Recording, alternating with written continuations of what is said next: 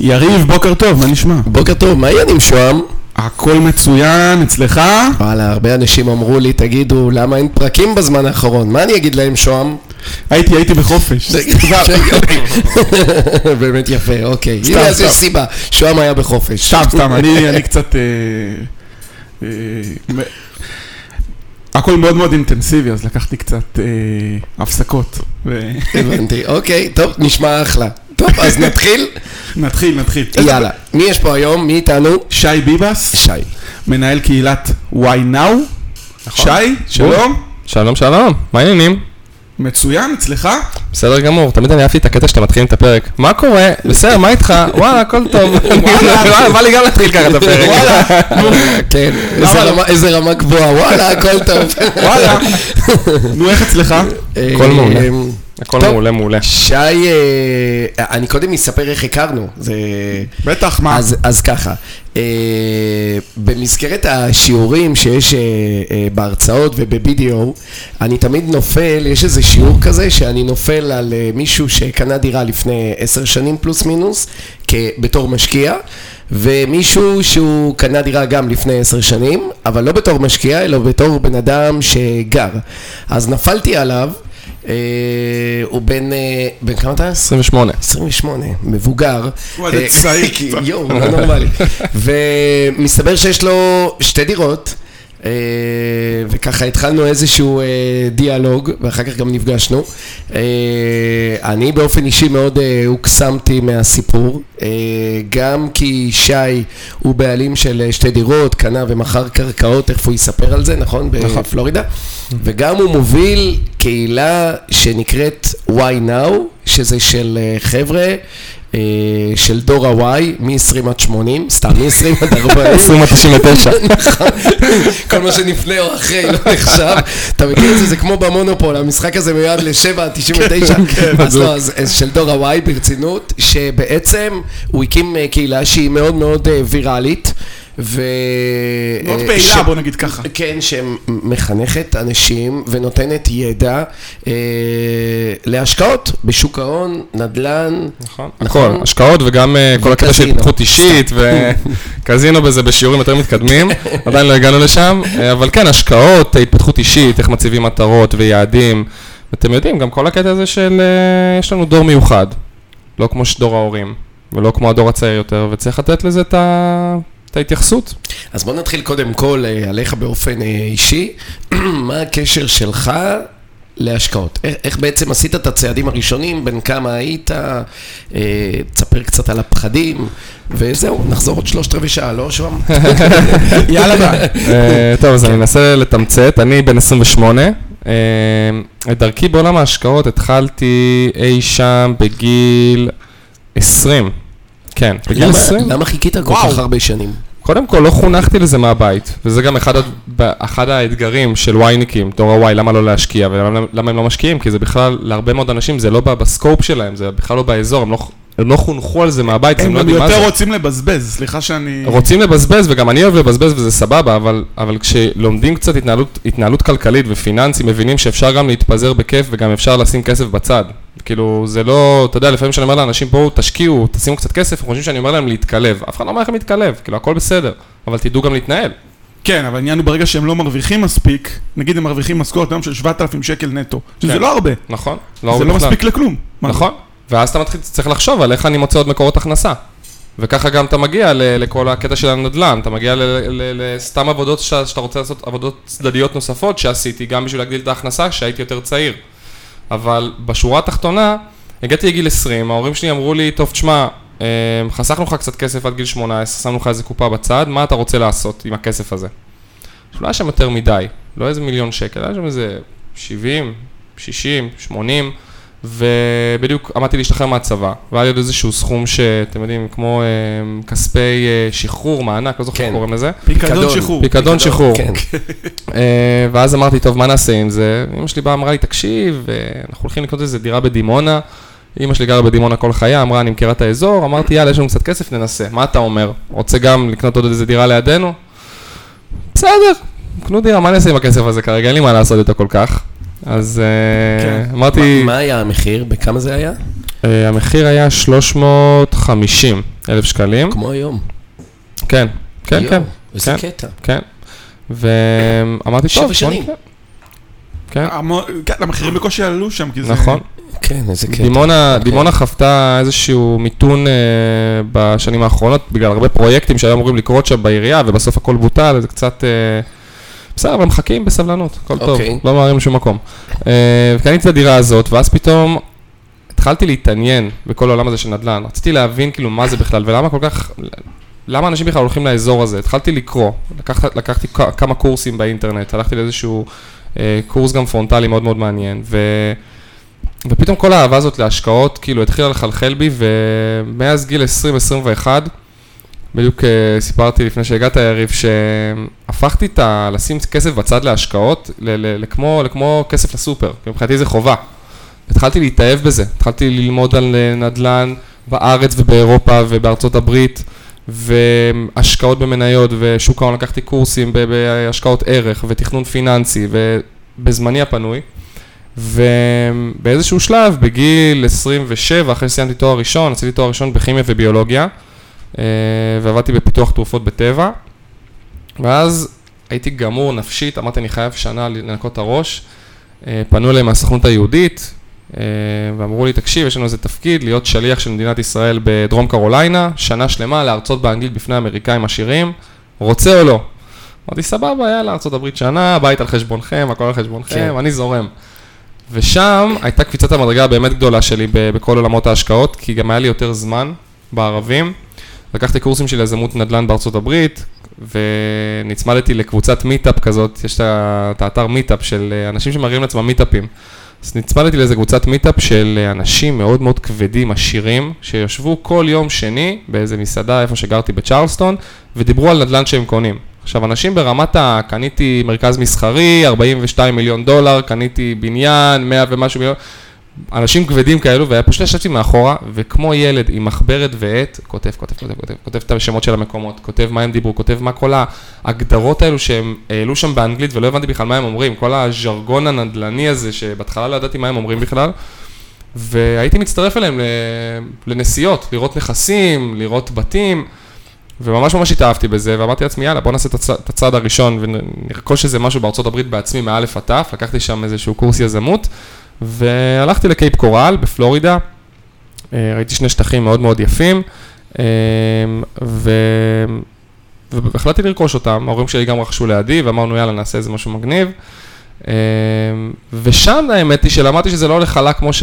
שתמיד מצפים. זאת אומרת, אני הייתי בטוח שנרכוש, נבנה שם על זה בית, נחכה כמה קצת זמן, נמכור אותו ברווח.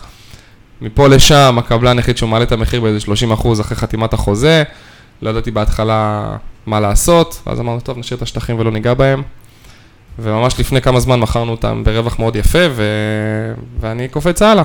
ובו בזמן המשכתי להשקיע במניות, בשוק ההון, אה, רכשתי עוד דירה בארץ, ברמלה, אה, ומסתכל קדימה, באיזשהו שלב הגענו ל- לכאן, שאני רואה את הווייניקים. ואני ש- מניח רגע. שמעבר למשכנתה, לקחת פה מינופים ועוד נכון, הלוואות. נכון, נכון. כן. לקחתי... אז אה, אני אשמח שתרחיב על זה. כן, לקחתי ברמלה נגיד, לקחתי אה, משכנתה של 75 אחוז, דימונה, אה, לא הייתי צריך לקחת משכנתה, עשיתי את זה גם עם אחי הקטן שנכנס איתי, אז איכשהו שם ככה עם איזושהי הלוואה, לא הייתי צריך לקחת משכנתה כי זה היה גם יחסית זה מחיר נמוך, אה, אבל לקחתי הלוואה, ברמלה לקחתי משכנתה, ארה"ב לקחתי הלוואה. אה, אפשר לקחת הלוואה בארצות הברית, אבל זה... לא, השטחים שקניתי הייתי צריך סכום של 150 אלף שקל, אתה הולך לבנק, הלוואה לכל מטרה. הלוואה לכל מטרה, כן. 150 אלף שקל, קצת קשרים עם, ה... עם ציפורה מהבנק, ואפשר גם להוציא ריביות מאוד uh, יפות. תראי, שי, בוא, בוא נחזור רגע שנייה אחורה. תשמע, קודם כל מה שעשית זה, זה באמת אה, מרשים. אחר כך עשית באמת את הקהילה ו, וסחבת איתך עוד אלפי אנשים. כן, עוד מעט 5,000. 5,000 איש.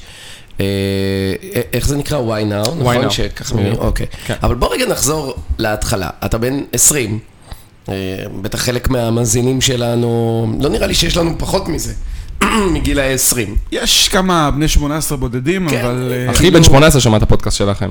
הלוואי- באמת? הלוואי. שיהיו עוד. אמרתי לו, כן. תאזין דחוף. באמת? עכשיו, מה, מה תראה גורם, מה זה נהיית גורו. באמת, לא, מה גורם כאילו למישהו בן 20, כאילו, החבר'ה יותר אה, עסוקים באיפה יוצאים היום.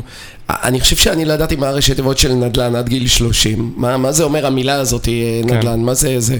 כאילו, אתה די חריג אה, בנוף. למה... איך הרגשת? הרגשת? אתה סיפרת לחברים שלך? הם- מצאת איתם איזה מש- משהו משותף להעביר להם, או זה, או ש... האמת היא שלא. זאת אומרת, כשאני אמרתי שאני משקיע, או שיש לי דירה, או שאני משקיע בשוק ההון, 99% מהחברים שלי לא משקיעים. לא, לא מכירים את החשיבות של השקעה. עכשיו, אני יצאתי מנקודת הנחה שבהתחלה זה מאוד השפיע עליי. כשמישהו אומר לך, מה, אתה משוגע? אתה, מה יש לך? כאילו, עזוב אותך שטויות, בוא, בוא נצא, בוא נעשה ישיבה. מה אתה עכשיו, אני הולך לראות דירה, אני הולך לראות זה. מדבר עם העורך דין, החברים שמתקשרים אליי, בוא נצא היום בערב, אני אומר להם, אני לא יכול, אני יושב על החוזה. מה אתה יושב על החוזה? מה, אתה אבא שלך? כאילו, מה אתה יושב על החוזה? כאילו, מה- נסגר? זה קורה, וכן, אוקיי. ברור. וזה, ובאיזשהו מקום אבל, תגיד, מה אתה מדבר כל הזמן על כסף? באיזשהו? מקום. אני חושב שזה מקום של, של mindset. כי בסוף, הרבה מאוד אנשים בגיל שלנו לא נכנסים להשקיע בגלל לא מעט חסמים. זה יכול להיות חסם של ההורים, שאומרים לך, דוד שלך הפסיד 300 אלף בשוק ההון, ואז אתה ישר ממ- שם לך במוח שוק ההון, רע. סבתא שלך הפסידה בנדלן בזימבבואה, זהו, נדלן, רע. שלא תעז, כל הזמן זה לא נשמע. כן. שלא, בדיוק. אני לא אשמע דבר נכון, כזה. אז זה החסם הראשון של הדור. אנשים חוסמים את הראש שלהם בכלל מלחשוב על השקעות בגלל, הרבה, לא מעט בגלל דור ההורים, שלא רוצים לעשות לנו רע, הרי הם מדברים אה, מדאגה, אבל לא במתכוון אולי יוצרים איזשהו מצב שאנחנו ישר מסווגים השקעות כדבר רע. אוקיי, אז איך, איך בעצם, אה, בוא ניתן רגע איזשהו טיפ, משהו שאתה חווית, שאנשים נניח, בטח גם המאזינים שלנו אה, יודעים, שנניח אומרים לך משהו שאל תעשה את זה. אני טוען שאנחנו כמו אה, כבשים, שברגע שיש איזה כבש אחד, אתה יודע, בעדר שהם הולכים, וכבש אחד יוצאת מה, מהעדר, יש איזה כמה כבשים שבאים להחזיר אותה לעדר. אז זה בדיוק אותו דבר. מה, מה בעצם אתה יכול לתת אה, לאנשים איזשהו אה, טיפ או איזושהי עצה, איך... ש, שלא ירסקו להם את החלום הזה. כן. מה- א- א- איך זה, איך זה עבד עליך? איך... אה, הטיפ ש, שאני עשיתי, שהכי עזר לי, זה אחרי שעברתי איזשהו קורס של התפתחות אישית, ושיניתי איזשהו mindset מלחשוב למה לא, ללמה כן. הרי בסוף, כל אחד, שגם מי שמאזין לנו ומשקיע וגם מי שלא, תמיד אנחנו יכולים לבוא ולדבר על איזושהי השקעה בנדל"ן ולהגיד, אבל מה לא יעבוד? אבל למה שזה לא יצליח? אבל אם אני לא אקבל 8% תשואה על הנכס, תמיד אנחנו חושבים מה לא, מה לא, מה לא. ניסיתי לשנות את המחשבה שלי למה אם כן. הרי לא, סבבה, דוד שלי הפסיד, ואימא שלי אומרת לי שזה מסוכן, ולמה לא לשים את הכסף בפיקדון בבנק, אבל אז ישבתי עם עצמי ואמרתי, בוא נכתוב רגע על דף כל, למה אני לא משקיע. ישבתי וכתבתי על דף, דוד שלי הפסיד 300 אלף שקל, אימא שלי אומרת שזה מסוכן, אני יכול להפסיד את כל הכסף ולהישאר בלי שקל, ואז פשוט, לכל אחד מהחסמים האלה שמנעו ממני, ישבתי וכתבתי לעצמי ליד, אתה בצבע אחר? למה כן, או למה אני מתגבר, איך אני מתגבר על החסם הזה. דוד שלי לא. השקיע, בוא נשאל רגע את דוד שלי למה הוא- לא הרוויח. ונלמד מזה. כן, הרי כן. תמיד יש את הדוד הזה שאומר, הפסדתי 300 אלף שקל. פעם הלכנו לדוד הזה ואמרנו, תגיד, אה, למה הפסדת את 300? ידעת במה אתה משקיע? אתה, אתה התנהלת נכון? הרי כמה אנשים אומרים להם, תשקיעו באיזה מניה, שמים את כל הכסף שלהם בלי להבין ומפסידים, ומאז אתה יוצר לילד, לבן אדם, זהו, אל תשקיע. כאילו, דוד שלך הפסיד, אז אל תשקיע, כי זה רע. אני לא מאמין שזה רע. ואני ישבתי על כל חסם, ופשוט אמרתי, איך אני גורם לו להיראות דווקא לצד החיובי שלו. בדיוק, בדיוק ככה, הכסף יישאר בפיקדון בבנק, זה טוב לי שהוא מרוויח לי 0.0000 ולא נמשיך כדי שלא ייגמר הפרק בפיקדון, חבל, אז בואו נעשה משהו אחר, לפחות עם סיכוי להרוויח קצת יותר מה-0.00 אחוז. אז פשוט ישבתי על כל החסמים שהיו לי, ולכל אחד גם יש את החסמים האישיים שלו, שאתה יודע, הוא לא חייב לפרט אותם, כל אחד עם עצמו. וניסיתי לחשוב איך אני מפריך אותם, איך אני גורם להם דווקא להסתכל על הצד השני, ללמה כן להשקיע. בגלל החסמים האלו, למה אני כן צריך להשקיע. כן. וזה מה שקודם כל פתח לי את הצ'קרות במרכאות להתחיל להשקיע, ואני חושב ברגע שבן אדם מתחיל להשקיע, אני יכול לפחות לומר על עצמי, ברגע שעשיתי את ההשקעה הראשונה שלי, נהייתי מכור לכל דבר ועניין, אני, אני מכור להשקעות. כן. אני, אני יכול לומר לך שאני עם הבת זוג שלי יושב היום בבית, עשירי לחודש, מנסים לגרד כל שקל שיש, וואי וואי בוא נקנה עוד מניה, יואו בוא נשים בצד, וואי אני רוצה את הנדלן הזה, בדיוק אחרי שדיברתי עם יריב על חיפה, אמרתי לו תקשיב, באתי לבת זוג שלי, במקום על אוטו ועל... לא מעניין. לא תביא יודע, לי לבוא בקורקינט, זה לא אכפת לי. טלפון, האייפון החדש, לא, לא מעניין, לא מעניין, ואז יתהפך לך, יתהפך לך כל ה mindset וכל החשיבה. זאת אומרת, נכון, התקציב של ההשקעות הפך להיות התקציב חובה שלך, חובה. לפני אפילו כמו אוכל. לגמרי. כי הרי כמה פעמים אומרים לכם, אתה אומר לבן אדם, תשים כסף כל חודש להשקעות, לחיסכון, לפקדונות. מה רוב האנשים עושים? אומרים, טוב, אני אבזבז, ואם נשאר בסוף, אני אשים. מה קורה עם רוב האנשים? במקרה הטוב, הם סוגרים בדיוק, במקרה הרע הם גם נכנסים למינוס, ולא סתם כל כך הרבה משקי בית בישראל במינוסים. אני דווקא התחלתי, אנחנו דוגלים בשיטה של קודם כל תשלם לעצמך, כמו הרבה אנשים אחרים שמשקיעים. קודם כל תשלם לעצמך, נכנסתי למשכורת, אני שם איקס כסף בצד, שולח אותה כל אחד להשקעות שלה, וזהו, זה מה שיש לי בבנק, עם זה אני מתנהל. וזה נהיה אורח חיים, זה נהיה מסורת, עשירי לחודש אני יושב עם הבת זוג שלי, כל אחד עם הלפטופ על הרגליים, יאללה מאמי בוא נפתח את התיק של המניות, איקס כסף מעבירים לשם, טוב, חקרתי את המניה הזאת והזאת והזאת, קונים. עוד איקס כסף מאמי, בואי נשים קצת בביטקוין, פותחים שנינו את החשבונות ביטקוין שלנו, את החשבונות זה, שמים שם. זה, זו, זו נהייתה מסורת ואני יכול להגיד לכם שאני נהנה מזה בטירוף, וזו גם אחת הסיבות למה הקמנו את הקהילה הזאת. כי אני אומר, אנחנו נמצאים בגיל שאין לנו, לרובנו, אין אישה, אין ילדים, אין משכנתה, אין צהרונים, אין טיטולים, אין חיתולים, אין כאבי ראש, בינתיים לפחות, כל גיל והכאבי ראש שלו, אבל לא הכאבי ראש היותר כן. גדולים. אז למה לא לשים את הכסף הזה בצד?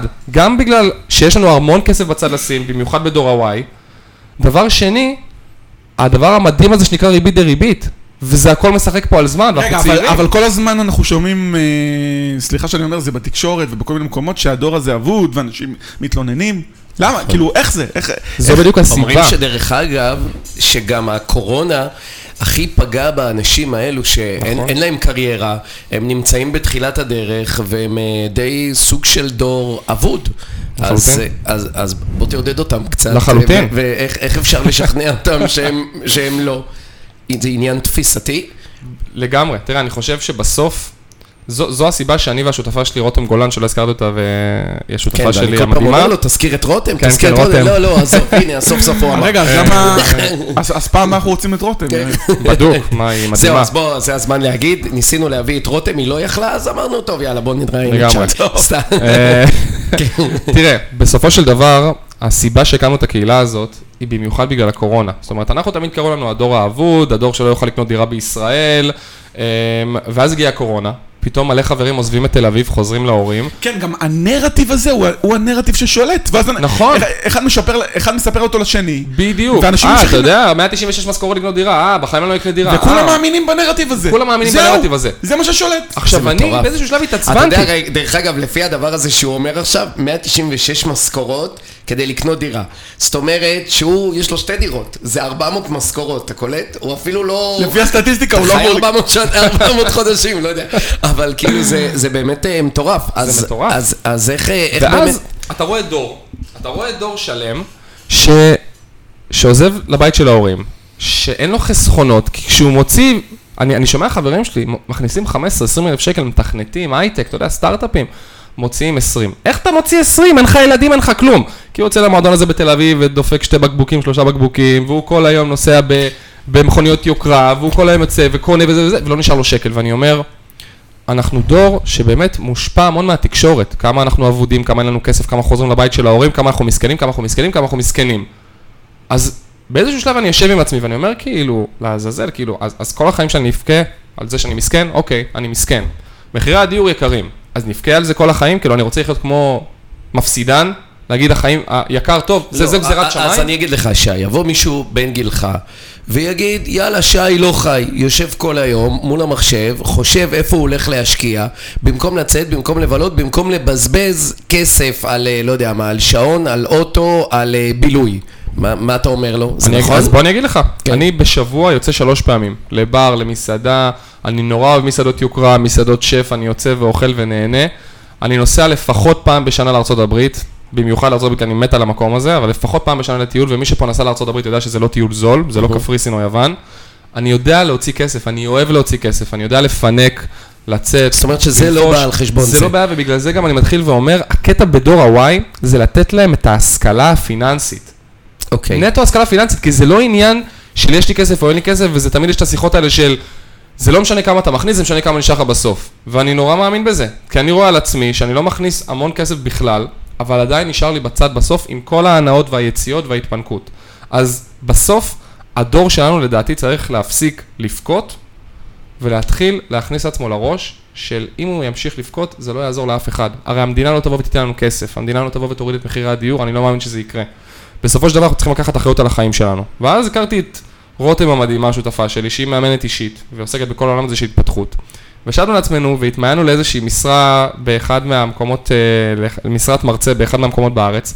וסתם דיברנו בחוץ, אמרנו איזה קטע שכאילו, יש הרבה קורסים של התפתחות אישית, וזה מאוד מאוד חשוב, אבל היינו שנינו בהרבה מהם, הייתי בקורסים גם בארץ וגם בחו"ל, ואני הרגשתי שכאילו הקורסים מאוד עוזרים לי, אבל אין איזושהי התמקדות לדור שלנו, כי הדור שלנו, מה לעשות, הוא שונה בלא מעט דברים מדור ההורים. ובקטע הכלכלי, הייתי בקורסים כלכליים, שאנשים אומרים, ואני שומע בקורס שהוא מצייר על הלוח, אוקיי, יש לך מיליון שקל, מה אתה עושה איתם? ואני אומר, איזה מיליון שקל, אחי, אני כאילו בן 25, איזה מיליון שקל, אני ממנף את עצמי כאילו לדעת. אין לי- אין לי- אין לי 5,000 שקל. כן. אז אמרנו, אנחנו צריכים משהו אחר, אנחנו צריכים משהו שימקד את זה לדור ה-Y, כי מאוד יכול להיות שהדור שלנו נורא מפחד, גם מהז'רגון הכלכלי, גם מאנשים אולי אה, שבאים ואומרים, באים לך מגבוה ואומרים לך, כן, עם אה, 600 אלף שקל תעשה ככה וככה, עם 400 אלף שקל תעשה ככה וככה, ואין לנו 400 אלף שקל. רגע, אז איך, אז איך באמת מנגישים את זה למישהו שהוא בכלל לא חושב על זה ולא לא נמצא קרוב אפילו ל mindset הזה? אז אני חושב שני דברים כלליים, שני. דברים שנורא עבדו אצלנו, זה דבר ראשון, וזה אף אחד לא יכול לשנות, זה, זה לדבר בגובה העיניים ולדבר באותנטיות. זאת אומרת, אנחנו אנשים בני 26, 27, 28, באים ומדברים לאותו, לאותו דור ואומרים, אחים שלנו, גם אנחנו עם עשרת אלפים שקל בחשבון בנק. בואו בוא נעשה את זה ביחד, גם אנחנו חווים את אותם קשיים, גם לנו אין כסף לקנות דירה. גם לנו אין עכשיו מיליון שקל לשים על, לא יודע, מה, תיק השקעות אה, מטורף. אבל אנחנו עושים את זה ביחד איתכם, אנחנו תמיד מדגישים בקהילה, אנחנו לא באים ללמד, אני לא איזה גורו, אני בא לעשות את זה ביחד עם הקהילה, אני מפתח את עצמי ביחד עם הקהילה שלי, ואנחנו עושים את זה ביחד, זה דבר ראשון, לבוא בגובה העיניים. ואני חושב שדבר שני, הפרקים שלנו הם נורא נורא פרקטיים. הפרקים שלנו קצרים, חצי שעה במקסימום, ופרקטיקה. כאילו אנחנו אומרים, טוב, הפרק הזה עוסק בהלוואות חברתיות, סתם אני אומר. בערך, אתה נותן ערך, ערך. מה זה הלוואות חברתיות? עכשיו, יתרונות לדור ה-Y, חסרונות לדור ה-Y. רוצים לפתוח חשבון בהלוואות חברתיות? איך אתם מתחילים? נכנסים לאתר הזה או הזה או הזה או הזה. ממש פרקטיקה, כי הדור שלנו, אחד הדברים שצריכים להבין בדור הזה, הוא לא אוהב מסביב, הוא אוהב לו- אין לו תכלס. זמן, אין לו זמן, רוצה תכלס. אין זמן, יש לך חצי שעה פקק, אה, אז שנייה, רגע. אז בוא, בוא, בוא נהיה רגע פרקטיים. אני בן 21, סבבה? השתחררתי מהצבא, כמה כסף יש לי בחשבון? כמה מקבלים בפיקדון? ש- בתקופה שלי זה היה 30. יופי. הי- היית בקרבי. נניח כן. 30 אלף ש- שקלים, כן. אוקיי? מה, מה אני עושה עכשיו? בוא תתן לי כמה טיפים, שתגיד לי כמה, מה, מה אני עושה עכשיו? לומד, אה, אה, משקיע, מה, מה, אני אני עושה? הייתי- מוצא מקום עבודה? קודם כל, אם אני הייתי משוחרר, אתה יודע, רוב האנשים שמשתחררים לוקחים איזה שנה לעבוד, חוסכים ונוסעים לטיול.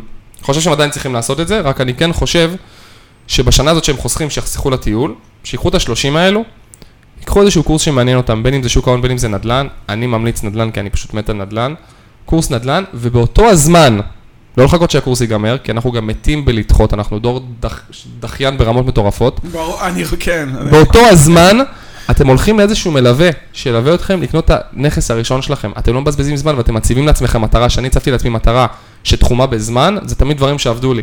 אני הצבתי לעצמי, בדיוק עכשיו עם הדירה ברמלה, עד אוגוסט 2020 יש לי דירה ברמלה, ימות העולם. ימות העולם, זה היה מרץ, תחילת הקורונה. אני כתבתי לעצמי על דף, עד אוגוסט 2020 יש לי דירה נוספת ברמלה או בלוד. וזה קרה, כי כשתחמתי את זה בזמן, אותי זה מכניס ישר למוד כזה של לא לראות בעיניים. אז אני חושב, בן אדם משוחרר, אומר לעצמו עוד שנה אני נוסע לברזיל, לדרום אמריקה, לא משנה לאן. עד, עד שאני נוסע לברזיל יש לי דירה בטאבו עם שכירות משולמת. זה, זו המטרה. כן, אבל הם יגידו לך, אני מצחיק שאני כאילו אומר מה הם אה, יגידו, כן? לא, תגיד, תגיד.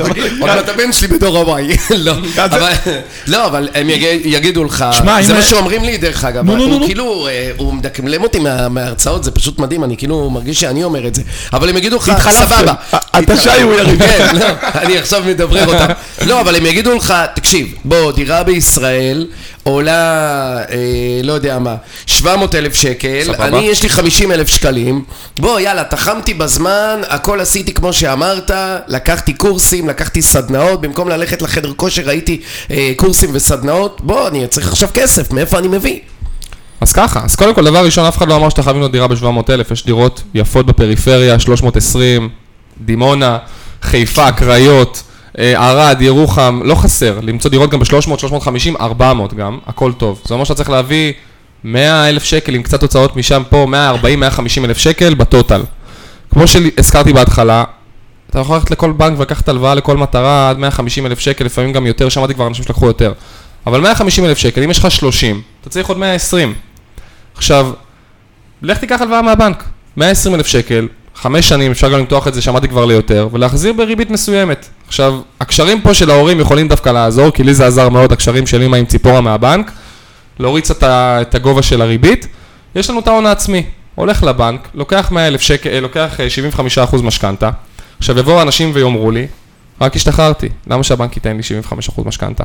אז אני אומר מספר דברים, קודם כל אפשר להתחיל לעבוד 3-4 חודשים, שיהיה תלוש של 3-4 חודשים, ואז אתה מראה לבנק את שלושה חודשים אחורה. אם ההורים שלך סבבה והכל, הם גם יכולים לחתום לך כערבים. ההורים שלי בעסקה הראשונה שלי חתמו לי כערבים אה, לא משלמים, ואחרי כמה חודשים כבר הוצאתי אותם מזה. אז אם ההורים שלך אוהבים אותך וסומכים עליך ויש לכם קשר טוב, אין שום סיבה שלא. ופתאום אתה מוצא את עצמך תוך חצי שנה עם דירה בדימונה.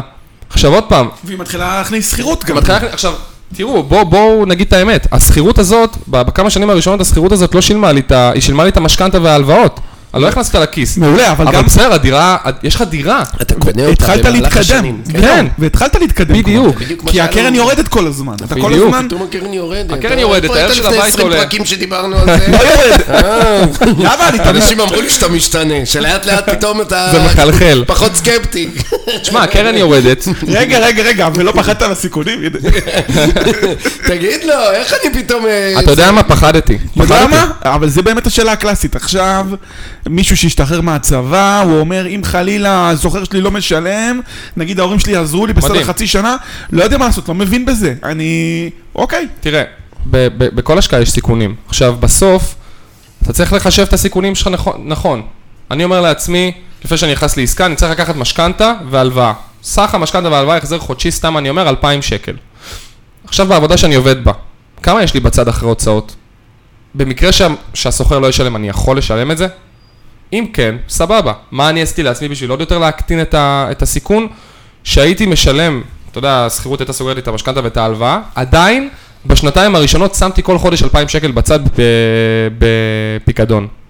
למקרה ויקרה מצב שאני אפוטר ולא יהיה לי סוחר, שזה שני דברים שלא קרו עד היום, אבל נגיד ויקרו גם זה וגם זה, שיהיה לי לפחות שנתיים לשלם בעצמי את המשכנתה ואת השכירות, את המשכנתה ואת ההלוואה. זה מה שאני עשיתי לעצמי. עכשיו, בסופו של דבר, סיכונים תמיד יש. ויש פה שני דברים שדור ה-Y, שקשה לנו בתור דור להבין. אחד, אם אנחנו רוצים להתקדם ולהיות מי ש... מי... להיות יותר ממי שסביבנו, אנחנו חייבים לקחת סיכונים. כי להיות כמו כולם שמרוויחים 10, מוציאים 10, במקרה הטוב, ולא נכנסים למינוס, זה סבבה והכל, אבל אם אתם רוצים להיות צעד אחד מעל, אין ברירה אלא לקחת סיכונים. ודבר שני, אנחנו דור, שלצערי אני אומר, ואני גם כזה, אני חוטא בזה גם, כי אני חלק מהדור, שאנחנו דור הכאן ועכשיו, אנחנו רוצים הכל כאן ועכשיו. אנחנו משקיעים במניות, למה כל הענף הזה של מסחר יומי נכנס? אנשים רוצים לראות כאן את הרווחים, היום, היום הרווחתי 200 דולר, כמו עשיתי 300 דולר. אנשים משקיעים ב... אתה יודע, אנשים נכנסו להשקיע דרך הקהילה שלנו בקופות גמל להשקעה או בתיקים עצמאיים, אומרים לי יום אחרי זה, וואי, היום הפסדתי 300 דולר, וואי, אתמול הרווחתי 200, מתי, מתי להוציא את הכסף? עכשיו אני אומר, מה עם סבלנות? נדל"ן זה סבלנות. כן, אבל החשיבה הזאת, כן, גם להתעסק בשוק הון וכל הזמן להסתכל על הרווחים, נכון. זה מה שמביא את האנשים להפסדים. נכון. כי מה אומרים על הישראלי הממוצע? שהוא מוכר את המניות המרוויחות ונשאר רק עם המפסידות. נכון. והתיק שלו מפסיד. והמרוויחות שמתפוצצות בסוף, הוא לא נהנה מהם. למה? כי הוא לא סבלני. נכון. כי אין סבלנות, וגם יותר מזה, גם אין... לדעתי, ה- כל הקטע של מסחר עצמאי הוא ההשקעה הכי לא נכונה ל- בכלל לנו, לנו ולדור הזה.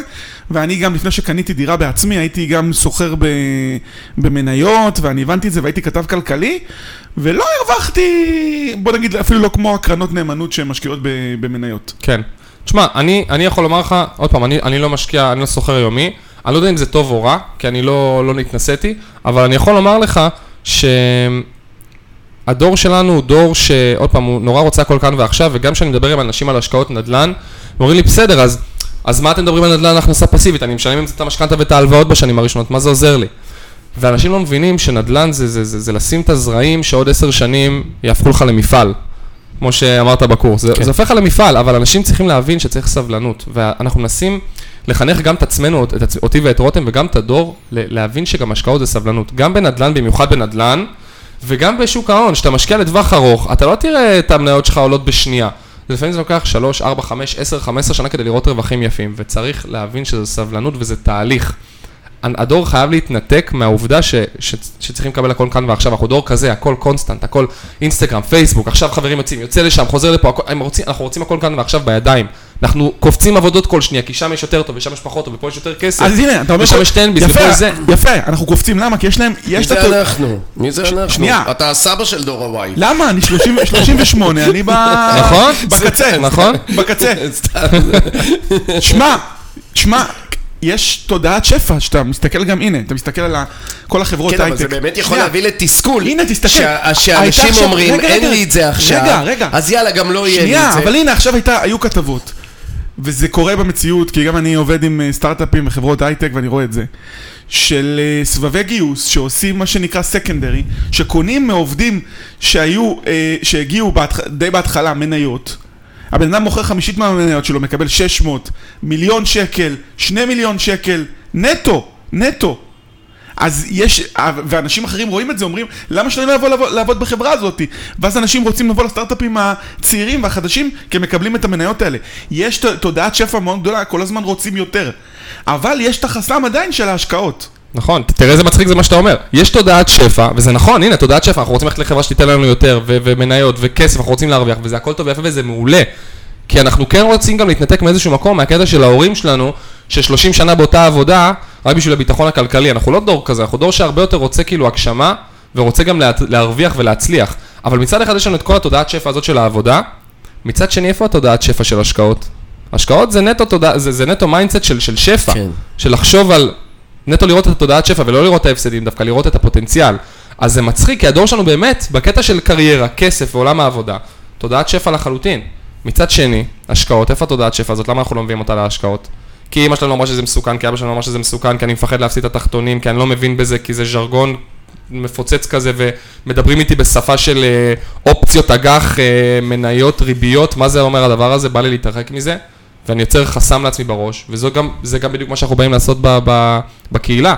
לעשות את זה בשפה, אנחנו עושים את זה בצחוקים, כאילו אתם שומעים פרקים שלנו, אנחנו מדברים על פרק שוק ההון שאמור כאילו להיות משעמם, ואנשים אומרים וואי אין לי כוח ללמוד על זה, ואנחנו עושים צחוקים, מריצים בדיחות, ו- ו- ו- ומנסים אה, להגיד מה זה שוק ההון כאילו בשפה יותר פשוטה, ואז פתאום אנשים כותבים לנו בפרטי, וואלה סוף סוף הבנתי מה זה אומר מניה, וואלה סוף סוף הבנתי מה זה אומר אג"ח, עד עכשיו כאילו שמעתי, העברתי, העברתי דף בעיתון כאילו. זו, זו המטרה בסוף, להנגיש להם את הידע. אנחנו הרי לא מגלים פה שום דבר חדש. לקנות נדל"ן בלי הון עצמי, אף אחד לא המציא את זה, המציא את זה הרבה לפנינו. אנחנו פשוט באים ו- ומסבירים להם שלב אחרי שלב, כמו לתלמידים. אני חושב שמסבירים לי כמו, כמו ילד בכיתה א', וככה אני מסביר למאזינים. כאילו, כמו ילד בכיתה א', איך אני מתחיל מאפס. אתה מבין? כי הרבה פעמים אנשים אומרים לי, אוקיי, הבנתי שנדל"ן זה חשוב, הבנתי שלקנות דירה זה חשוב, הבנתי שזה... מה אני עושה? הנה, אני יושב בבית עכשיו עם הטלפון ביד, מה, מה אני עושה? אז אנחנו אומרים להם, צ'קליסט, דבר ראשון, אחד, דבר שני, שתיים, דבר שלישי, שלוש, שולחים להם בקהילה את הצ'קליסט, תעדכנו אותנו מה קורה, תשלחו לנו בפרטי אם הצלחתם, לא הצלחתם, אתם צריכים עזרה, מקשרים אותם לאנשים ש, שלוקחים אותם יד ביד, כי הרבה מאוד אנשים בדור ה-Y, אנשים שעובדים בהייטק, 10, 11, 12 שעות ביום, למי יש זמן ללכת לראות דירות? למי יש זמן לחקור שוק? למי יש זמן עכשיו ללכת לבנק, לשבור את הראש עכשיו מול אין בעיה, הם בנקים? יכולים לקחת מלווה משקיעים. יפה, אז מה שאנחנו אומרים. תפסיקו לקחת להמציא תירוצים, אנחנו דור שאוהב להמציא תירוצים, תפסיקו להמציא תירוצים, בגלל זה אני אומר, אני בעצמי לקחתי בן אדם שליווה אותי להשקיע, למה? כי אין לי זמן. אבל זה עצר אותי מלקנות דירה? לא. אז תפסיקו להמציא תירוצים. זה מה שאנחנו באים להגיד לדור. חלאס עם התירוצים. זה הזמן שלנו להשתמש בכסף הזה בחוכמה, להשקיע אותו כדי שעוד כמה שנים יהיה לנו לא מעט. אז בואו נעשה את זה, חבל שאנחנו מחכים ואומרים, איזה דור אבוד אנחנו, אנחנו לא יכולים לקנות דירה. טוב, בואו נבזבז את כל הכסף על מועדונים, על בגדים, על מכוניות, ונזרום, ונזרום עם החיים. אני לא רוצה לזרום עם החיים, אני רוצה לתכנן את החיים שלי בקפידה, אני רוצה לתכנן את החיים שלי היום, שאני בלי הרבה אה, תחומי, הרבה דברים שאני אחראי עליהם, כדי שבעוד עשר שנים שיהיו לי ילדים, תהיה לי הכנסה פסיבית ואני אוכל להיות רגוע. שיהיה לי תיק השקעות שיניב, ואני אגיד בואנה איזה, איזה טוב שהשקעתי בגיל צעיר. כאילו, שואלים אותי, שאלו אותי בפודקאסט אחר מה הדבר האחד שאני מתחרט עליו, אמרתי, אני מתחרט על זה שלא התחלתי להשקיע בגיל צעיר יותר. וסיפרתי בפרק על שוק ההון שאחי הצעיר, שהגיע לגיל 17, קניתי לו מתנה ליום הולדת מניה של אפל. אמרתי, די, חלאס לקנות אה, חולצות בפוקס, או נעל של נייק, קניתי לו מניה של אפל, פתחתי לו חשבון מסחר ואמרתי לו, אתה רוצה להמשיך להשקיע? שלך. בכל מקרה תדע שיש לך שם מניה של אפל. מבחינתי, אני את שלי עשיתי, כאילו החזרתי לעצמי על השנים שאני לא השקעתי בהם. והנה הוא היום בן 19, חשבון מסחר פעיל, מנכ"ל לומד על נדל"ן. היום הוא מנכ"ל. הלוואי. כבר רוצה להיכנס איתי לעסקת נדל"ן, והבן אדם כאילו מ"כ בצבא בנחל, מפקד על חיילים, אמרתי לו, ערן, זה הזמן, זה הזמן, תתחיל עכשיו, תנצל את הטעויות שלי. אני מנצל את הטעויות של ההורים שלי, שנזכרו להשקיע בגיל 45, הוא מנצל את הטעויות שלי של להשקיע בגיל 17-18, ואני רוצה שהילדים שלי יתחילו להשקיע מגיל צעיר הרבה יותר. אין מצב שהם לא ישקיעו, אני אחנך אותם מגיל אפס להשקיע, כי זה, זה לדעתי הבסיס ל... לחיים, לחיים שקטים, קודם כל השקט הכלכלי הזה, השקט הנפשי הזה, ול, ולפתח מיינדסט של אושר. חלאס עם ההתבכיינות, חלאס עם ה... אין לי, שתו לי, אכלו לי, די. הרי אם נבכה, מה יקרה? לא יקרה כלום. אז קחו את החיים בידיים, אנחנו פה בשביל לתת לכם את הכל, יש לנו פה פודקאסטים, קבוצות, קהילות, מלווה משקיעים, מי שאתה לא רוצה, רק תקבלו החלטה. תקבלו החלטה, ותבינו שהנה, סיכון, סיכון זה לשלם מחירים. והרבה יותר גדולים ממני אמרו שכדי להצליח צריך לדעת לשלם מחירים. איך הוא. שכנע אותי, אני פה הולך לקנות דירה. לא, איזה יופי, באמת. הוא עושה חשק. בוא נקנה דירה לשבת. יאללה. שבת. חזרתי מהפגישה עם יריב שבוע שעבר, באתי לבית, באתי הביתה, פתחתי את הבית, הבת זוג שלי יושבת בסלון, אומרת, תקשיבי, שיר, חימם אותי על דירה בחיפה, אני חייב לקנות דירה, אני חייב לקנות דירה, אני יושב איתה באוטו, תקשיבי, אני, אני, אני חייב עוד דירה, אני, חי- אני יושב ככה, אני ברמה כזאת, אני כאילו נדלק, אני מאוהב בארבע קירות, כמו שלא לא התאהבתי בשום דבר בחיי, כאילו ששיר לא תכעס עליי, מאזינה לזה, אבל כאילו, אני פשוט אוהב את הדבר הזה, אני אוהב את הריגוש, אני אוהב את רגע, האדרנלין. ו- ואני רוצה לשאול אותך. והבת זוג שלך לא אמרה לך, די, מספיק, יש לנו מספיק, או שזה מסוכן, ועזוב את זה, בוא נחיה את החיים, מה אתה... הבת זוג שלי, קודם כל, קודם כל חייב לומר שהיא, יש לה חלק גדול בלעזור לי לחיות את החיים. כי אם זה היה תלוי בי, יש מצב שכל שקל פנוי באמת, הייתי שם בהשקעות ומנסה לצמצם איפה שאפשר, אבל היא נותנת את הקונטרה של יאללה, מלון בראשית. בסדר, איזה באס, אז 2,000 שקל הייתי יכול לשים קצת במניות, אבל בסדר. אבל היא, היא, אתה יודע, היא מאפסת אותי, אבל היא, היא נכנסה להשקעות, ב... אני נכנסתי אותה להשקעות ב... בקורונה. בקורונה הייתה נפילה ענקית של שוק המניות, ואני זוכר שכל פעם שלמדתי על השקעות, אז למדתי על כל אלו של 2008, שקנו דירות בנפילה, או שקנו מניות בנפילה, ואיך הם היום יושבים על המון המון כסף, ואמרתי לעצמי, וואי, איך שתגיע איזה תקופה כזאת, אני הולך להיכנס בכל הכוח.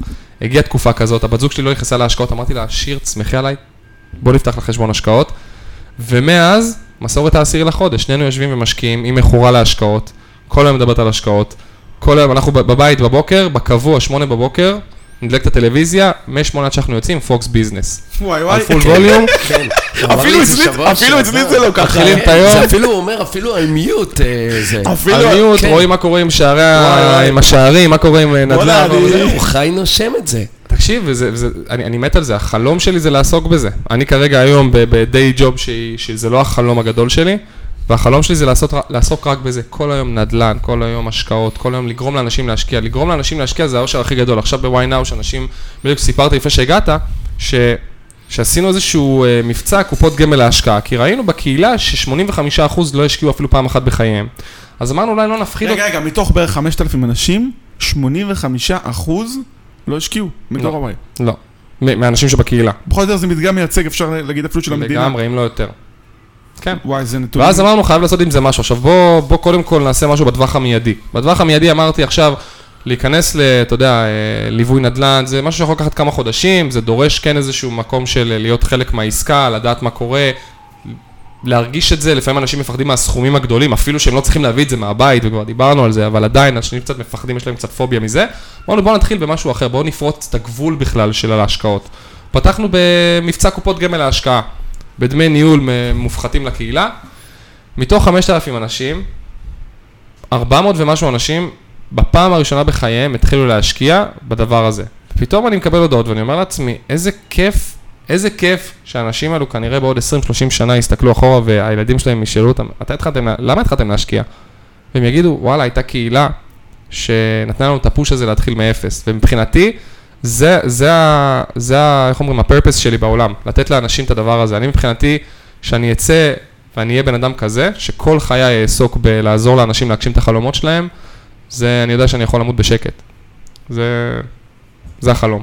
תגיד, מה עם, אה, מה עם אה, מיקוד? נניח אצלי, אני לא מבין כלום בשוק ההון, אני לא מבין בכל הדברים של אה, ביטקוין ולא יודע מה, כל מיני כאלה, אי-ביי, אמזון, חנויות וכל מיני כאלה, אין לי את זה. אני מתמקד... יאללה. אני מתמקד, לא, באמת, אני, אני מתמקד רק בנדל"ן. אה, זה טוב, זה לא טוב, אה, להעמיק בתחום אחד, או אולי בכלל לא להעמיק בתחום אחד, אלא לדעת קצת בהמון תחומים אחרים, מה... תראה, אני בסוף דוגל בעובדה שאנחנו צריכים פחות להתפזר, לפחות בהתחלה, ויותר, קודם כל להבין מה אנחנו רוצים מעצמנו. זאת אומרת, שואלים אותי, נדל"ן זה טוב או לא טוב? אני לא יודע, מה המטרות שלך? מה אתה רוצה להשיג? מה, כמה כסף אתה רוצה שיהיה לך בעוד כמה שנים? עוד כמה שנים אתה רוצה להשיג את המטרה הזאת, ואז נראה אם נדל"ן זה טוב לך. אולי נדל"ן יזמי זה טוב, אולי נדל"ן של פליפים זה טוב, אולי נדל"ן בארץ, נדל"ן משעמם מישהו קרא לזה פעם, לא יודע למה, אבל בסדר, זה טוב, אני לא יודע, אולי מניות זה טוב. השאלה היא קודם כל שכל אחד צריך לשבת עם עצמו ולכתוב מה המטרות שלי, מה אני רוצה. אני כתבתי לעצמי, אני רוצה בעוד עשר שנים שתהיה לי דירה שעלותה ככה וככה, עם בריכה, ו... ו- כאילו זה. להיות מאוד ספציפי מאוד במטרות. ספציפי, לכתוב את המטרות, כי ואז כולם להתחיל בטח. ירשמו לעשות כסף, להיות עשיר. משהו לא מטרה, נכון. מאוד אה, כוללני כזה. יפה, עכשיו אם אתה מציב לעצמך מטרה בעוד שנה לעשות כסף, ועוד שנה אתה רואה שהחשבון בנק שלך הוא עוד עשרה שקלים יותר, אז השגת את המטרה שלך? לא. אתה מבין? זה, זה, לא, זה לא מדויק.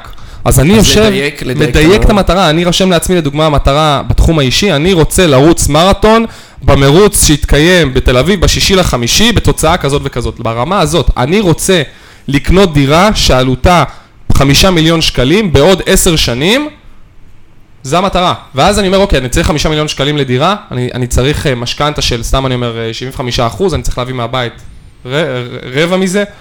מיליון, אה, כמה זה? מיליון אה, 200, משהו כזה, מיליון 250. איך אני מביא מיליון 250 בעשר שנים? ואז אני מתחיל לבדוק, מהם אפיקי ההשקעה שיש לי מולי. האם אפיק אחד טוב לי? רק נדל"ן? האם שוק ההון טוב לי? האם אה, הלוואות חברתיות טוב לי? אה, אבל, אבל אני יכול להיות מאוד אה, אה, רחוק עם המטרות שלי. כאילו, מה, מה, מה הגבול של המטרות?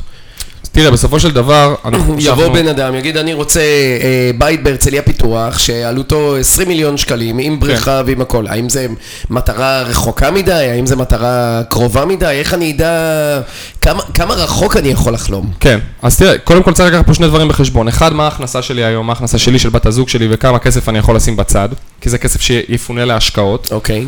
והדבר השני, זה באמת להבין גם מה רמת הסיכון שאני צריך לקחת כדי להתקרב להשקעות האלו. זאת אומרת, אם עכשיו אתה אומר לי שאני רוצה דירה בהרצליה פיתוח, בעוד עשר שנים, שעלותה 20 מיליון, זה אומר שאני צריך להביא מהבית, סתם אני אומר, 18 מיליון. אני אגיד לך, אחי, עם 4,000 שקל בצד, אם לא תשקיע את כל הונך לדוגמה במטבעות דיגיטליים, בשביל פוטנציאל רווח של תשואה של 400 אחוז, אתה לא תגיע לשם. עכשיו זה סיכון מטורף, אבל זה גם עם סיכון בתשואה הפוטנציאלית. אתה מבין? אז אני יכול להגיד לך, תשמע, אם אתה רוצה דירה בעוד עשר שנים בהרצליה פיתוח, אתה, אתה צריך כנראה לשים את הכל על ביטקוין ולהתפלל. אם אתה תהיה מוכן למתוח את זה ל-20 כן, אבל, שנה, אבל לא רק שאני יכול לא להגיע למטרה שלי, אני יכול הרבה נכון. יותר גם להתרחק נכון. מהמקום שאני נמצא עכשיו. אתה צודק, וזה הסיכון, בגלל זה אני אומר, אני לא הייתי לוקח סיכון כזה בחיים. אני בא ואומר, הנה המטרות שלי, בוא נראה כמה כסף יש לי בצד. בוא נראה מה, מה התשואות הפוטנציאליות שאני יכול להשיג בנדל"ן בארץ, בנדל"ן בארצות הברית, בשוק ההון, ואז אני אומר, אוקיי, אני מרגיש בנוח עם הדירה הזאת בארץ שמניבה לי 4% תשואה ועליית ערך של 2% בשנה, אני מרגיש איתה בנוח, זה לא ייתן לי את המטרה שלי בעוד 10 שנים, זה ייתן לי אותה בעוד 15 שנה. אני יכול לחיות עם זה שזה יהיה בעוד 15 שנה? כן או לא. אני יכול לחיות עם זה שזה בעוד 5 שנים לאחר מכן, כי אני מעדיף שה-15 שנה עד אז אני אחיה ב- ב- ברגוע שיש לי דירה ולא איזה השקעה נורא נורא תנודתית. כל אחד צריך לחיות עם ההשקעות שהוא מרגיש איתן בנוח, ואני חושב ש, שכשאתה מתחיל, אתה קודם כל מציב את המטרות, שומע קצת על כל השקעה.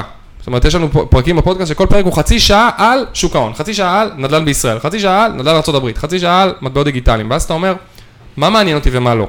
יכול שתגיד, וואלה, נדל"ן, לא משנה כמה תשואה אני יכול להשיג, 200 אחוז אני יכול להשיג, לא מעניין אותי נדל"ן, לא בא לי. לא בא לי. שוק ההון, אני יכול להשיג מיליון אחוז בשוק ההון? לא רוצה, אני רואה אדום, אני לא יכול לישון בלילה. אז אתה קודם כל מוריד את הדברים שלא, שלא בשבילך. אני לא יכול לישון בלילה, אז עזוב, שוק ההון זה לא בשבילך. תתמקד במה שאתה יכול. ואז אתה אומר, אוקיי, אני, אני רואה שנדל"ן כן מביא אותי למטרה שלי, אבל וואלה, אין לי זמן. אני עסוק, אני וייניק. אני עובד 12-13 שעות ביום, איך אני אשיג את המטרה הזאת? איך אני אקנה נדל"ן? בבקשה, אחי, יש לך כאילו יועצים, יש לך מלווה משקיעים, אל תמציא תירוצים, הכל נמצא שם. ואז מהמטרות אתה גוזר להיום, איפה שאתה נמצא היום, ואומר, אוקיי, אז נדל"ן עובד לי, אני רואה, רואה שזה מתאים לי גם לרמת סיכון, גם לתשואה שזה יכול לתת לי, גם לפוטנציאל. שוק ההון, אני רואה שזה יכול גם לעזור לי עם איזה תיק כזה יותר מיוצב, יותר אה, אה, ETF עם אה, תעודות סל. בוא נתחיל בשניהם, ואז להתחיל לאט לאט לחקור. אין לך זמן לחקור? בבקשה, יש לך אנשי מקצוע. יש לך אנשי מקצוע שיעשו את זה בשבילך, לא צריך יותר מדי לשבור את הראש. שוק ההון, אף אחד לא אמר לך תקנה מניות לבד. אחי, קופת גמל להשקעה, אתה רוצה לפתוח תיק עצמאי, פתח תיק עצמאי, תקנה רק תעודות סל, שגר ושכח, כמו שאומרים buy and hold, שגר ושכח, עזוב, שים כסף כל חודש, תמשיך בחייך. נדל"ן, קח בן אדם, תגיד לו, אחי, עוד 4-5 חודשים אני רוצה להיות בעלים של דירה, כמה עולה? יאללה, בוא נצא לדרך. אתה מציב לעצמך מטרה, תוך חצי שנה יש לי דירה, ופשוט לא רואה לאחור. פשוט תציבו מטרות. יש לך מטרות בטח מעודכנות כל פעם, לא? כל, קודם כל, כל שנה אני מעדכן את המטרות שלי לשנה הקרובה, ולא רק אה, בפיננסי. כאילו המטרות הן לשנה קדימה, הן לא... המטרות שלי הן לשנה, ואז אני גוזר אותן לרבעוני, ואז אני גוזר אותן לחודשי. ואז אני יודע כל חודש מה המטרה. זאת אומרת, אם המטרה שלי ל-2020 הייתה לרכוש דירה, אז גזרתי את זה למתי אני בדיוק רוצה לרכוש את הדירה, ואז הבנתי שנגיד, התחלתי במרץ, אני יודע שעד אוגוסט צריך צריכה להיות לי דירה. הצבתי לעצמי שעד אוגוסט 2020 צריכה להיות לי דירה. מה המטרות שלך? אתה יכול להקריא לנו? מה- המטרות שלי להשנה? כן. כן. המטרות שלי ל-2021 זה לרכוש עוד דירה, אני רוצה דירה שלישית. אה, אני רוצה להיכנס לעוד עסקה בארצות הברית, כאילו בגלל הנכסים שמכרתי אני רוצה להשאיר את הכסף שם. אה, אני רוצה להגדיל את התיק כי הדולר השקעות שלי. ירד. נכון, שזה כן. מעולה. אה, אני רוצה להגדיל את התיק איזה השקעות חמוד, שלי. הוא השקיע שהדולר היה גבוה, עכשיו הוא יותר נמוך, נכון? אני מניח שהשקעת על זה. והוא עדיין ופתאום הוא הרוויח. אומר זה מעולה, תראה איזה קטע, אוקיי. זה מעולה.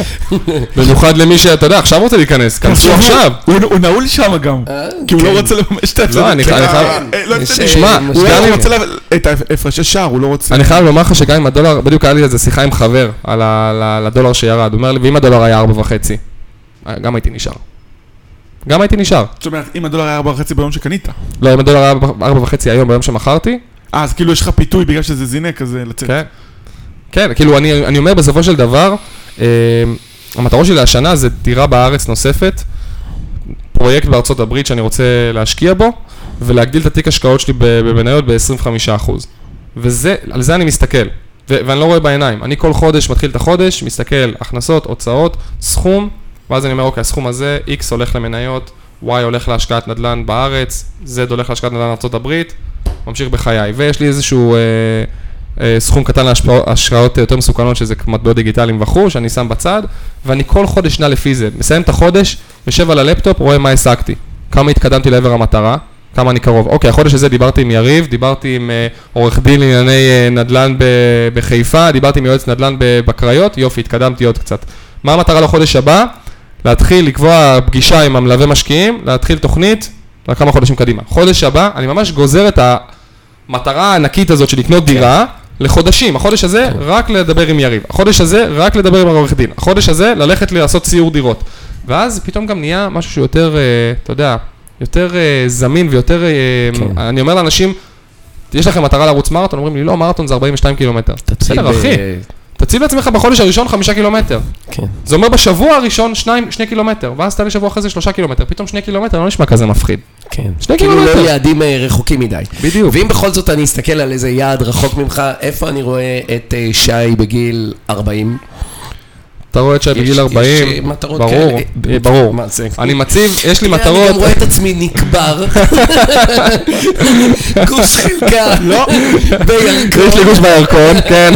יושב בס- בסיישל איזה שייק, ו- ורק מעביר כסף מהחשבון. זה נכנס, זה- לא, מדהים. תסתכל, עם- עם הטלפון הוא לוחץ, זה לפה, זה לפה, מקווה לפה. שיש שם וי-פיי בסיישל. מדהים, הוא רואה את עצמו בגיל 40, וואי, היה לבוא, אז, תחלום אז, רחוק. אז שאנחנו עשינו באמת פרק מטורף על מטרות, ואמרתי שאני מציב מטרות לשנה קדימה, לחמש שנים קדימה ולעשר שנים קדימה. זה תמיד ההצבה שלי. וכל שנה, אתה יודע, אתה מתקף אותם, כי מה לעשות, החיים דינמיים. Uh, המטרה שלי לעוד עשר שנים מעכשיו, זה להיות עם הכנסה פסיבית של 25-30 אלף שקל. זה לעבוד אך ורק ב-why now, וללוות אנשים לה, להשקיע בפעם הראשונה בחיים שלהם, לא משנה במה. לייצר קהילה, כאילו להרגיש שאני ב-why now 100%.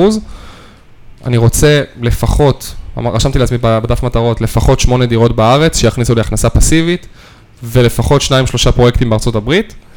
אמ, ואני רוצה להיות, אמ, לא לעבוד ב-day job של 9 עד 6, ולעסוק ב-why now מתוך שליחות ופחות מתוך כסף. זה, זו, זו המטרה שבגיל 40.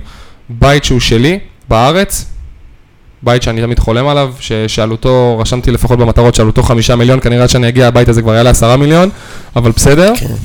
אמ, שמונה, תשעה נכסים בארץ, זה, זה הראש, ואתה יודע מה, לא משנה כמה תגיד לי, והרבה אנשים אמרו לי שאני, שאני חולם, שאני, שזה הזוי וזה משוגע, אבל אתה יודע מה, אנשים שאומרים להם שהדברים שהם חולמים משוגעים, כנראה ש, שעושים משהו טוב, כי זה בדיוק האנשים שלא כולם עושים את זה, ו, ואני חושב ש... כמה שזה משוגע וכמה שזה מסוכן וכמה שזה שאפתני, אני מעדיף לחלום את זה ולא לחלום שתהיה לי דירה אחת עם משכנתה 30 שנה ולחיות מהיד לפה. אז... אה, מדהים. זה לפחות הדיבור. טוב, יריב, מה... יאללה. שמע, חפרנו יותר מה... בוא נפתח יד שתיים, בוא נקנה איזה. משהו. אני לא יודע, אני לא מכיר תעודות עד סל שנגמר וזה. הפרק כבר קנינו... אה, אני לא יודע, אני לא מבין בתעודות סל ובכל מיני דברים כאלה. אני יכול להגיד שזה בדיוק, בדיוק מה שגם אני חושב. אני... אני, לא היה לי שום טיפ לתת, כי באמת, הוא, הוא פשוט מדקלם דברים שאני חושב אה, גם בעצמי. אצלי הבאס הזה, שאני הגעתי לתובנות שלו, הוא הגיע לזה בגיל 20, 21, 22, 28, אני התחלתי בגיל 37, אבל אה, זה מדהים, אני כאילו אומר לעצמי, וואי, אם הייתי מתחיל איזה 10 שנים לפני, אבל באמת, נראה לי זה אף פעם לא מאוחר מדי, נכון? גם חבר'ה. אה, נכון? לחלוטין. כאילו, אם אני עכשיו בן אה, 35, 37, אני, אין לי, אין לי את התובנות האלה, זה אף פעם לא מאוחר, נכון? ברור, ההורים שלי התחילו להשקיע בגיל 45-50, והנה, הכל סבבה, גם נהיו כרישי נדל"ן, כל חודשיים, תראה, פה דירה, שם דירה, רוצה להיכנס איתנו. ההורים שלי לא היה להם בכלל מושג בהשקעות, כאילו, הם רק, הם רק עובדים עם מלווים, הנה, עוד דוגמה. הם לא מבינים כלום בהשקעות, ואני אומר את זה באהבה כמובן, הם לא מבינים כלום בהשקעות, אבל הם רוצים משהו, אז הם כל היום עובדים עם מלווים, כי, כי כן. הם פשוט אוהבים את זה, אז, אז זה אף פעם לא מאוחר, אף פעם לא מאוחר. מישהו איכשהו יזדחה ל-why now, הוא רושם לי, תקשיב, אני במקרה הגעתי לקהילה שלך, אני בן 63, והתחלתי להשקיע. מעיף אותו כזה. דור הזה. אני אומר לו, אחי, אתה מה? אתה עוד שנייה סבא שלי, כאילו, אבל בסדר, כאילו, אבל- זה אף פעם לא מאוחר, זה אף אז פעם לא מה מאוחר. עשית עם כספי הפיקדון הצבאי שלך אחרי שיצאת מהאצ"ל? קיבלו איזה כמה, שבעה שקלים? מה זה, עוד לירות? מה? טוב, תשמע, אני, ממש נהניתי בפודקאסט הזה, באמת. אה, זה פשוט אה, מדהים לראות, אה, במיוחד בגיל, אה, בגילאים כאלו אה, צעירים. אה, אני אכנס ל-ynow. אה, תצטרף, אולי גם אני אצטרף. מה זה? יאללה, תצטרפו. יאללה, נצטרף עכשיו. אז בואו יאללה. נצטרף. בוא, אני מחפש את זה מהטלפון, why now, ויאללה. יאללה, כנסו אלינו. מגניב, אה, צחוקים. צחוקים? יאללה. מה- צחוקים רצח, אנחנו גם עושים אה, מיטאפים מגניבים בתל אביב, ככה מדברים קצת על השקעות, עושים קצת נטוורקינג, אנשים מכירים אחד. את השני. אה, יש פה שאלות גם, למה אתה... תענה, מה אתה עזוב אותי, מה אני אתה רואה. אותי בשאלות? אני כותב, איזה תוכן אני כותב פודקאסט על נדל"ן. האמת היא, אתה צודק, אנחנו צריכים לשנות את זה לדור ה-Y, לעשות איזה שאלות אמריקאיות, שלא יתאמצו יותר מדי. כן. אתה דורש מאנשים להקליד, הם מקלידים, אנחנו אפילו לא מקלידים ב-SMSים, אנחנו רק מקליטים. לפחות... אה, והנה, יריב אומר לי, אתה לא דור הוואי, הנה, ישר אמרתי, תעזוב אותי. בשקט. מדהים. תכלס. טוב, אה, תודה שבאת, למדנו המון. אני מאמין שנביא אותו עוד אה, כמה פעמים. יאללה, נו, תתקשר יאללה. אליו, לא יודע. יאללה, סבבה. אז טוב, תודה רבה. תודה לכם. ושיהיה אחלה סופש. אחלה יאללה, סופש. פרק 48 עם שי ביבס, רווי בדירות. רווי בדירות, ויאללה ביי. ביי.